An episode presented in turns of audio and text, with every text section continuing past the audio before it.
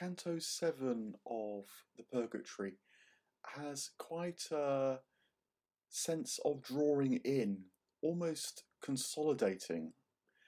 Um, they've literally moved away now from the very agitated souls of those who had troubled lives and violent deaths. Um, they're with Sordello. You'll remember that Dante has um, expressed his huge lament um, about Italy, about Florence, about God, um, about the world of his life um, that was bitter and sarcastic as well as profoundly heartfelt.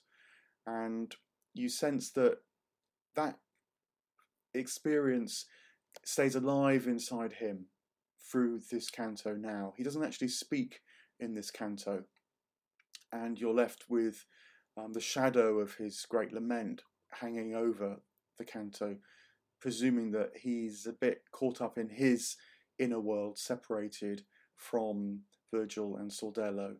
Um, Virgil and Sordello begin the canto by continuing with their embrace, their recognition of each other.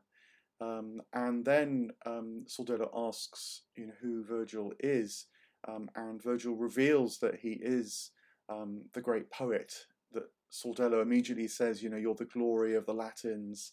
Um, you have a kind of deathless fame, um, and he then uh, not just greets Virgil but uh, honors him as a vassal might their lord.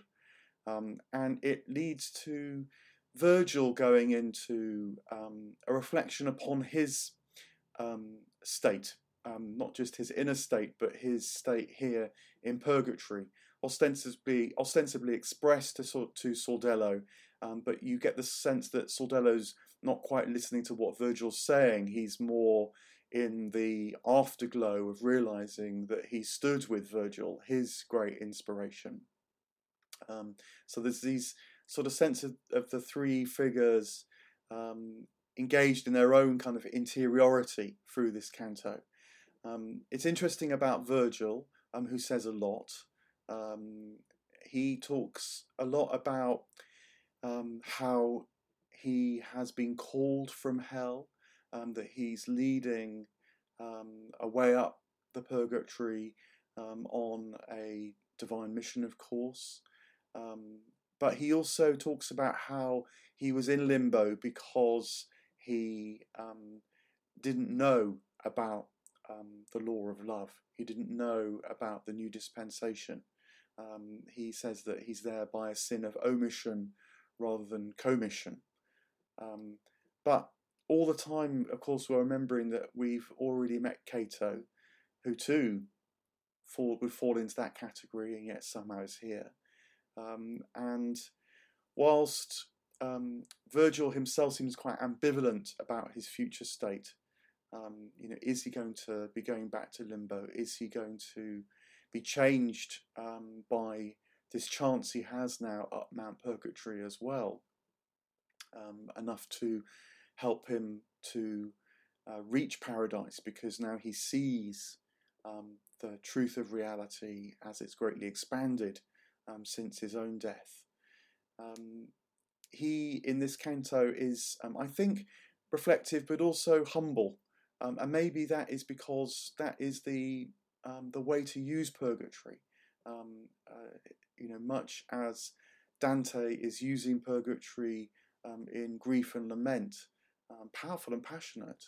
Um, so too, Virgil is using uh, purgatory to um, lament his own state, which is part of the purging because it clears the way for receiving a new state, a new state of mind, which means that he can see more, know more, travel more, uh, go further.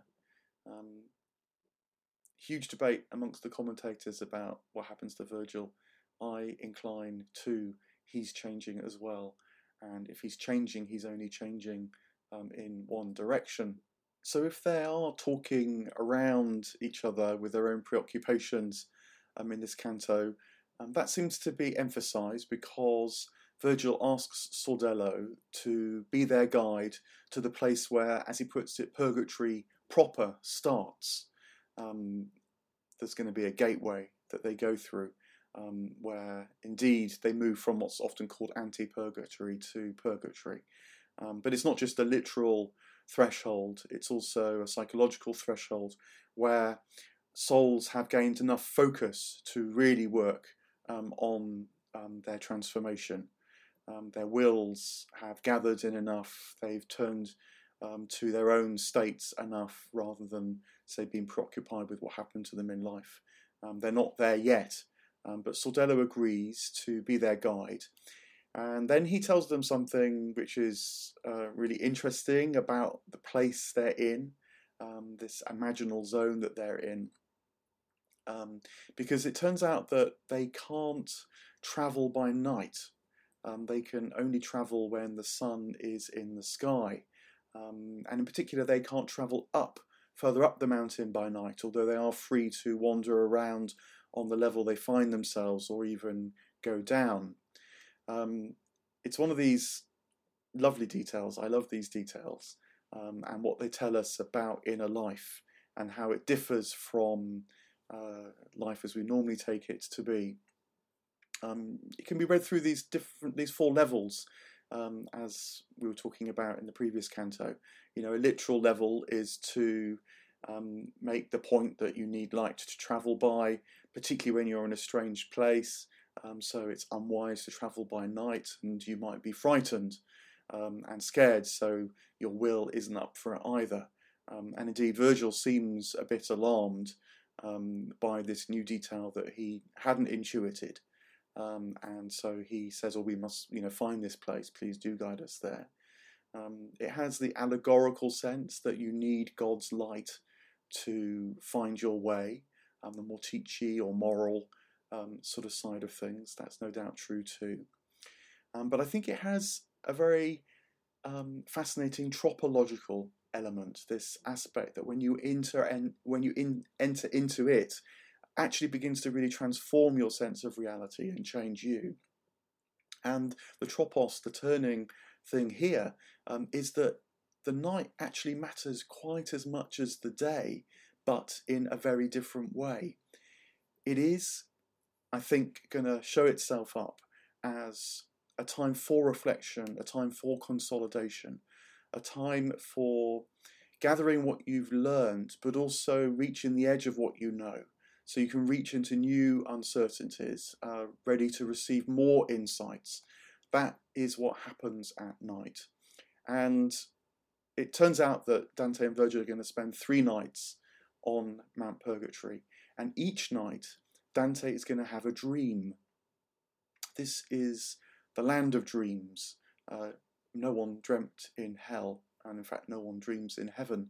But there's something here about the pattern of light and night, um, sunshine and the darkness, um, that's actually crucial to people's ascent.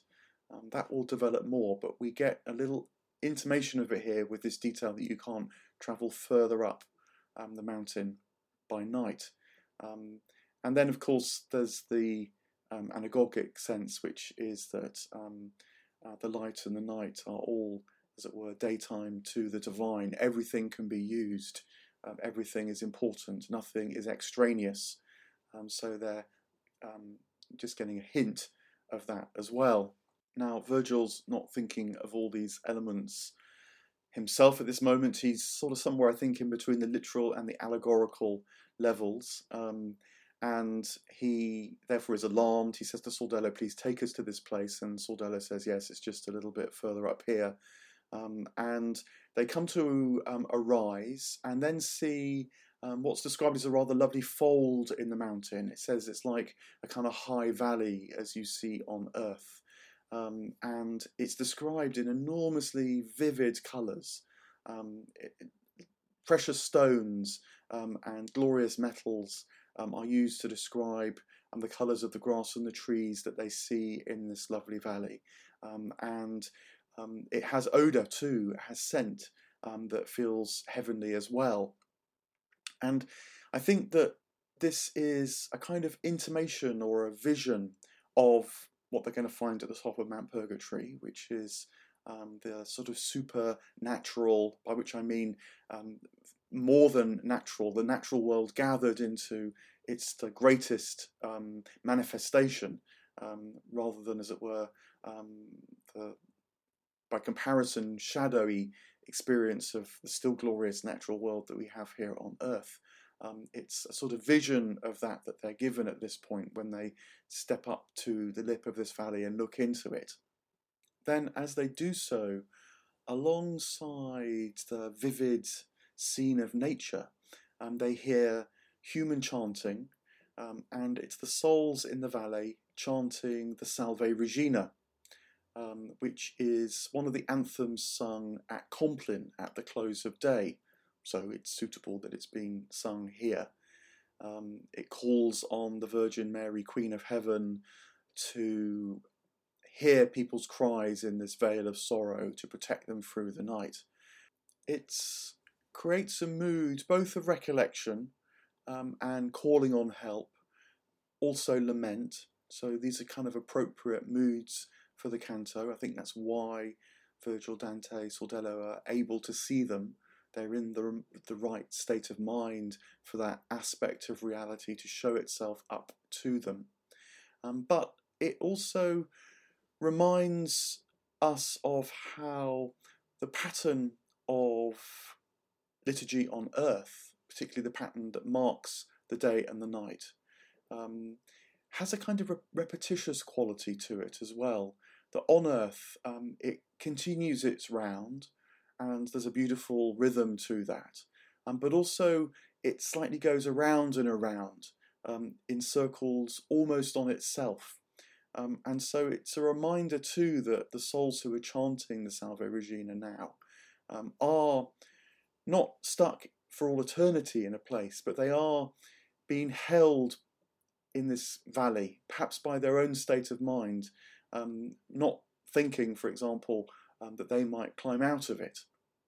And I think there's a bit of a, um, not exactly a warning, but there's an observation here um, that um, to become too in love, you might say, with the circular round of the liturgical day and night, um, beautiful as it is, heartfelt as it is, um, it can actually lead you to stay in the same place. It can lead you to stay stuck. Um, and I think Sordello intimates that because he tells Virgil and Dante that they're not going to climb down into the valley yet. They're going to stay on the lip of it um, and look down. Gives them a vantage point, um, again, literally, so that they can see some of the souls who are there, um, but spiritually, so they don't caught, get caught up um, in this uh, repetition. Um, you know, they want to move up the mountain. Um, I guess they've already signalled that to Sordello, so he's partly telling, uh, affording them the view that means that they can observe what's going on in the valley um, and so not just immediately descend and get caught up in it, you know, perhaps for its beauty as much as anything else. So they look down and they see um, rulers, kings, um, individuals who are trying to lead people in life. This valley is sometimes called the Valley of the Rulers um, in the commentary. Um, they are figures named with quite a lot of detail by Sordello um, by which I mean not just given their names, but also there's always a detail about how they're sitting or how their face looks. Um, so we have momentary, quite close encounters um, with these individuals. Um, they can be clearly um, uh, named from history as well, and we get the sense as Sordello goes through half a dozen or so of these characters that they're figures who were deeply engaged with the affairs of this world, um, but they kind of failed in their mission. Um, they became quite tyrannical, quite brutal. They weren't very effective. Um, and they are now still in purgatory, preoccupied with what happened to them on earth. Um, there's a mix of melancholy and distraughtness um, that fills um, the minds of these souls. They're still, they're sitting, they're not running around with agitation, but they've got this inner preoccupation that can't quite settle. Um, they're all together in a group, but kind of lost in their own reflections as well. Um, and it's quite striking too because um, the mood that Dante paints them with is very different from this enormously beautiful, vivid image of the valley with all its natural colours. Um, and it's almost as if these rulers can't see um, the place that they're in. Um, they're in an inner state that's not yet gathering, not yet focused, still trying to work its way out, trying to find um, a way through, as it were, the wood and the tangle. It's not so much agitation as preoccupation um, that afflicts these souls. And it's as if for us as readers, we can see that there's beauty and shadow. We know that there's day and night. We know that there's light and darkness. Um, but these souls um, aren't quite sure how to relate to that properly yet. Um, you know, maybe that's one reason why um, they need to spend the night um, in a kind of reflective state um, in order to know what that's about, in order to be able to differentiate it properly from the sunlight and the, and the light, to follow the sunlight and the light wholeheartedly.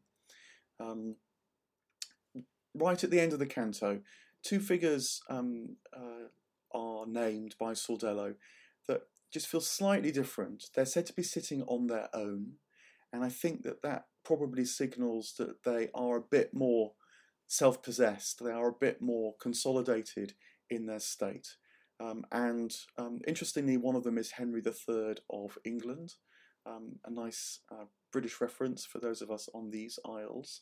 And um, it's said of him actually that um, his branches bore good fruit. Um, I think this is literally that his son was Edward I, who was deemed as a, a successful lawmaking king. He wasn't just a tyrant um, as some of the other kings named had been, um, sort of through their failures, through their inability to rule, really. Um, so Henry III is um, deemed to have had a good son, but also there's this sense that um, because he's putting down roots um, rather than flailing around in the affairs of state, that's why he's able to bear good fruits. So it's a little indication as to what this canto um, is moving us, nudging us towards um, that uh, the night time, you might say, is, is time for cons- consolidation, time to put down roots from what we know, but also to reach into new soil, new terrain. Um, and the canto very much ends with a sense of, you know, we're about to have our first night time um, in this strange place um, that has a slightly eerie feel because it's at once so beautiful but um, filled with real sorrow. Um, so, what is going to happen in this night time? Are we going to see something new, something unexpected?